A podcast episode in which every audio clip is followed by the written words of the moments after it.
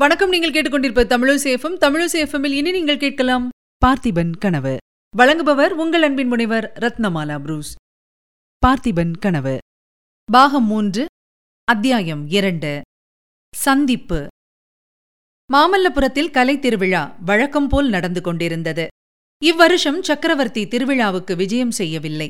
சில காலமாக சக்கரவர்த்தி ஏதோ துக்கத்தில் ஆழ்ந்திருப்பதாகவும் அதனால்தான் கலை விழாவுக்கு வரவில்லை என்றும் ஜனங்கள் பேசிக் கொண்டார்கள் வேறு சிலர் சக்கரவர்த்தி கொஞ்ச காலமாக பல்லவ நாட்டிலேயே இல்லை என்றும் அவருடைய குமாரன் இலங்கையிலிருந்து திரும்பிய பிறகு அவனிடம் ராஜ்யபாரத்தை ஒப்புவித்துவிட்டு மாறுவேஷத்துடன் தேச யாத்திரை போயிருக்கிறார் என்றும் சொன்னார்கள்.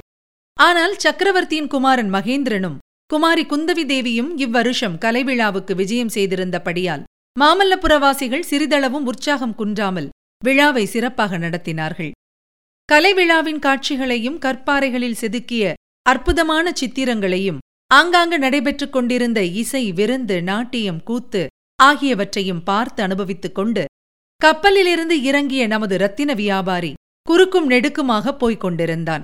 அவனுடைய முகத்தில் அபூர்வமான கிளர்ச்சி தோன்றியது. கண்களில் அளவில்லாத ஆர்வம் காணப்பட்டது. எவ்வளவுதான் பார்த்த பிறகும் கேட்ட பிறகும் கூட அவனுடைய இருதய தாகம் தணிந்ததாகத் தெரியவில்லை. பார்க்க பார்க்க கேட்க கேட்க அந்த தாகம் அடங்காமல் பெருகிக் கொண்டிருந்ததென்று தோன்றியது. அந்த அதிசயமான சிற்பக் காட்சிகளையும் உயிருள்ள ஓவியங்களையும் பார்க்கும்போதும் ஊனையும் உள்ளத்தையும் உருக்கும் இசை அமுதத்தை பருகும் போதும் அவன் அடைந்த அனுபவம் ஆனந்தமா? அல்லது அசூயையா? அல்லது இரண்டும் கலந்த உணர்ச்சியா? ரத்தின வியாபாரிக்கு பக்கத்தில் தலையிலும் தோளிலும் மூட்டைகளை சுமந்து கொண்டு ஒரு குள்ளன் போய்க் கொண்டிருந்தான். அவனுடன் ரத்தின வியாபாரி ஜாடை காட்டி பேசுவதை பார்த்தால் குள்ளனுக்கு காது செவிடு என்று ஊகிக்கலாம். அவன் செவிடு மட்டுமல்ல ஊமையாக கூட இருக்கலாம் என்றும் தோன்றியது. தன்னுடைய நடவடிக்கைகளைப் பற்றி வேறு யாருக்கும் தெரியப்படுத்த முடியாமல் இருக்கும் பொருட்டே நமது ரத்தின வியாபாரி அத்தகைய ஆளை பொறுக்கி எடுத்திருக்க வேண்டும். ஆமாம் அந்த இளம் வர்த்தகனின் நடவடிக்கைகள் கவனித்துப் பார்ப்பவர்களின் உள்ளத்தில் சந்தேகத்தை உண்டு பண்ணுவனவாய்த்தான் இருந்தன. அவன் ஆங்காங்கு சிற்பக் காட்சியோ சித்திரக் காட்சியோ உள்ள இடத்தில் சிறிது நேரம் நிற்பான். சிற்பங்களையும் சித்திரங்களையும் பார்ப்பதோடல்லாமல் பக்கத்தில் நிற்கும் சிற்பிகளையும் கவனிப்பான். அவர்களில் யாராவது ஒருவன் தனித்து நிற்க நேர்ந்தால் அவனை நெருங்கி முதுகை தட்டி உன்னிடம் ஒரு விஷயம் பேச வேண்டும். கொஞ்சம் ஒதுக்குப்புறமாக வருகிறாயா? என்று கேட்பான். ரத்தின வியாபாரியின் கம்பீர தோற்றத்தையும் களையான முகத்தையும் பார்த்த யாருக்குத்தான் அவன் பேச்சைத் தட்ட மனம் வரும்? அவன் சொற்படியே கொஞ்சம் தனியான இடத்துக்கு அவர்கள் வருவார்கள். அவர்களிடம் அவ்வர்த்தகன் கடல்களுக்கு அப்பால் தான் வசிக்கும் தேசத்தைப் பற்றியும் அந்த தேசத்தின் வளத்தையும் செல்வத்தையும் பற்றியும் பிரமாதமாக வர்ணிப்பான். கரிகாலச்சோழ சக்கரவர்த்தியின் காலத்தில் கடல் கடந்து சென்ற தமிழர்கள்தான் அத்தேசத்தில் வசிக்கிறார்கள் என்றும் அவர்களுக்கு தாய்நாட்டில் உள்ளவை போன்ற திருக்கோயில்களும் சிற்பங்களும் இல்லையே என்ற ஒரு குறையை தவிர வேறு குறையே கிடையாதென்றும் எடுத்துச் சொல்வான். அந்த தேசத்துக்கு நீ வருகிறாயா? வந்தால் திரும்பி வரும்போது பெருஞ்செல்வனாக திரும்பி வரலாம். அந்த நாட்டில் தரித்திரம் என்பதே கிடையாது. தெருவெல்லாம் ரத்தின கற்கள் இறைந்து கிடக்கும். என்று சொல்லி குள்ளன் தூக்கிக் கொண்டு வந்த பையிலிருந்து ஒரு பிடி ரத்தின கற்களை எடுத்து அவர்களிடம் காட்டுவான். ரத்தின வியாபாரியின் பேச்சிலேயே அநேகமாக அந்த சிற்பி மயங்கிப் போயிருப்பான். கை நிறைய ரத்தின கற்களை காட்டியதும் அவன் மனத்தை நிச்சயப்படுத்திக் கொண்டு தன்னுடைய சம்மதத்தை தெரிவிப்பான். அப்படி சம்மதம் தெரிவிக்கும் ஒவ்வொருவரிடமும் பெரிய ரத்தினம் ஒன்றை பொறுக்கிக் கொடுத்து அடுத்த அமாவாசையன்று புலிக்கொடி உயர்த்திய கப்பல் ஒன்று இந்த துறைமுகத்துக்கு வரும். அந்த கப்பலுக்கு வந்து இந்த ரத்தினத்தை காட்டினால் கப்பலில் ஏற்றிக் கொள்வார்கள் என்பான் நமது இளம் வர்த்தகன். கலை திருவிழா நடந்த மூன்று தினங்களிலும் ரத்தின வியாபாரி மேற்சொன்ன காரியத்திலேயே ஈடுபட்டிருந்தான். மூன்றாம் நாள் விஜயதசமி அன்று அவன் வீதியோடு போய்க் கொண்டிருக்கையில் திடீரென்று எதிர்பாராத ஒரு காட்சியைக் கண்டான். எதிர்பாராததா? அல்லது ஒருவேளை எதிர்பார்த்ததுதானா? நாம் அறியோம். ஆம். அவன் உள்ளத்தை கொள்ளை கொண்ட நங்கை முன்போலவே பல்லக்கில் சென்ற காட்சிதான் அது. மூன்று வருஷத்துக்கு முன்பு பார்த்ததற்கு இப்போது அந்த பெண்ணின் முகத்தில் சிறிது மாறுதல் தோன்றியது. அன்றைக்கு அவளுடைய முகம் சூரியன் அஸ்தமித்த பிறகு நீலக்கடலில் உதயமாகும் பூரணச் சந்திரனைப் போல் பசும்பொன் காந்தியுடன் பிரகாசித்தது. இன்றோ அதிகாலை நேரத்தில் மேற்கு திசையில் அஸ்தமிக்கும் சந்திரனைப் போல் வெளிரிய பொன்னிறமாயிருந்தது. அப்போது முகத்தில் குடிகொண்டிருந்த குதூகலத்துக்கு பதிலாக இப்போது சோர்வு காணப்பட்டது. விஷமம் நிறைந்திருந்த கண்களில் இப்போது துயரம் தோன்றியது. இந்த மாறுதல்களினாலே அந்த முகத்தின் சௌந்தரியம் மட்டும் அணுவளவும் குன்றவில்லை.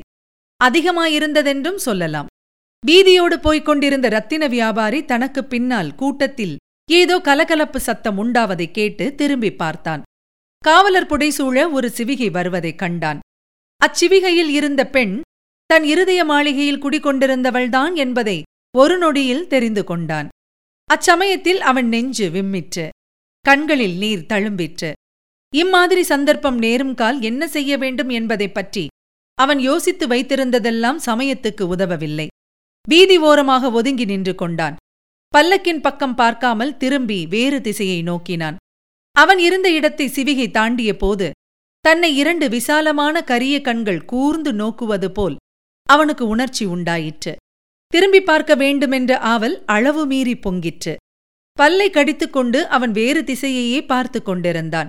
பல்லக்கு கொஞ்ச தூரம் முன்னால் போன பிறகுதான் அந்த பக்கம் திரும்பி பார்த்தான். பல்லக்கில் உட்கார்ந்திருந்த பெண் தன் மீது வைத்த கண்ணை எடுக்காமல் பார்த்து கொண்டிருப்பதைக் கண்டான். அடுத்த கணம் அவனுடைய கண்கள் மறுபடியும் கீழே நோக்கின. ஆனால் பல்லக்கு மேலே போகவில்லை நின்றுவிட்டது. பல்லக்குடன் போய்க் கொண்டிருந்த வீரர்களில் ஒருவன் ரத்தின வியாபாரியை நோக்கி வந்தான். அருகில் வந்ததும் அப்பா தேவிக்கு உன்னிடம் ஏதோ கேட்க வேண்டுமாம். கொஞ்சம் வந்துவிட்டு போ என்றான். ரத்தின வியாபாரி அவனுடன் பல்லக்கை நோக்கிப் போனான்.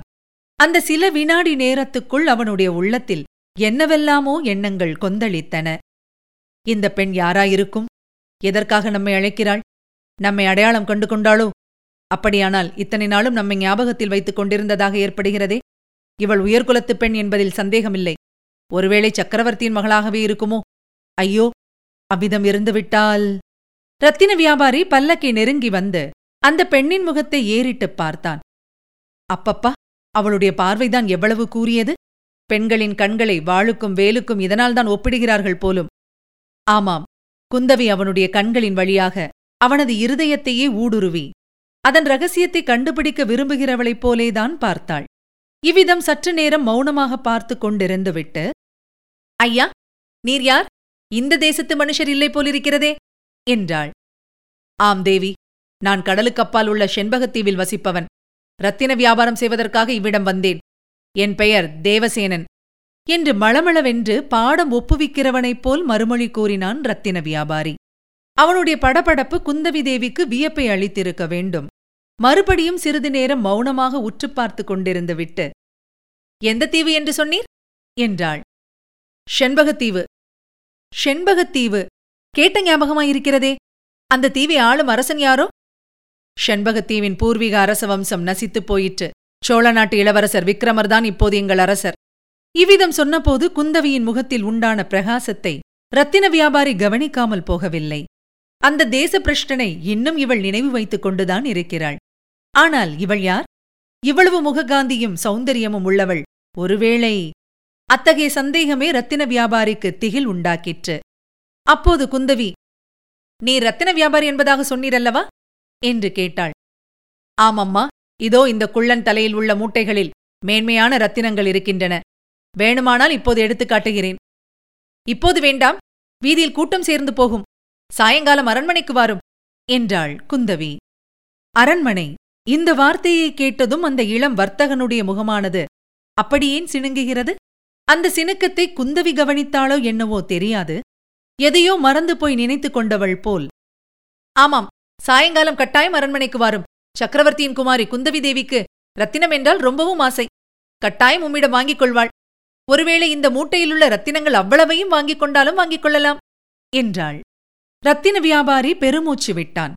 மனத்திலிருந்து பெரிய பாரம் ஏதோ ஒன்று நீங்கியவன் போலத் தோன்றினான். அப்படி எல்லாவற்றையும் ஒரே இடத்தில் விற்றுவிட வேண்டுமென்ற ஆசை எனக்கில்லை.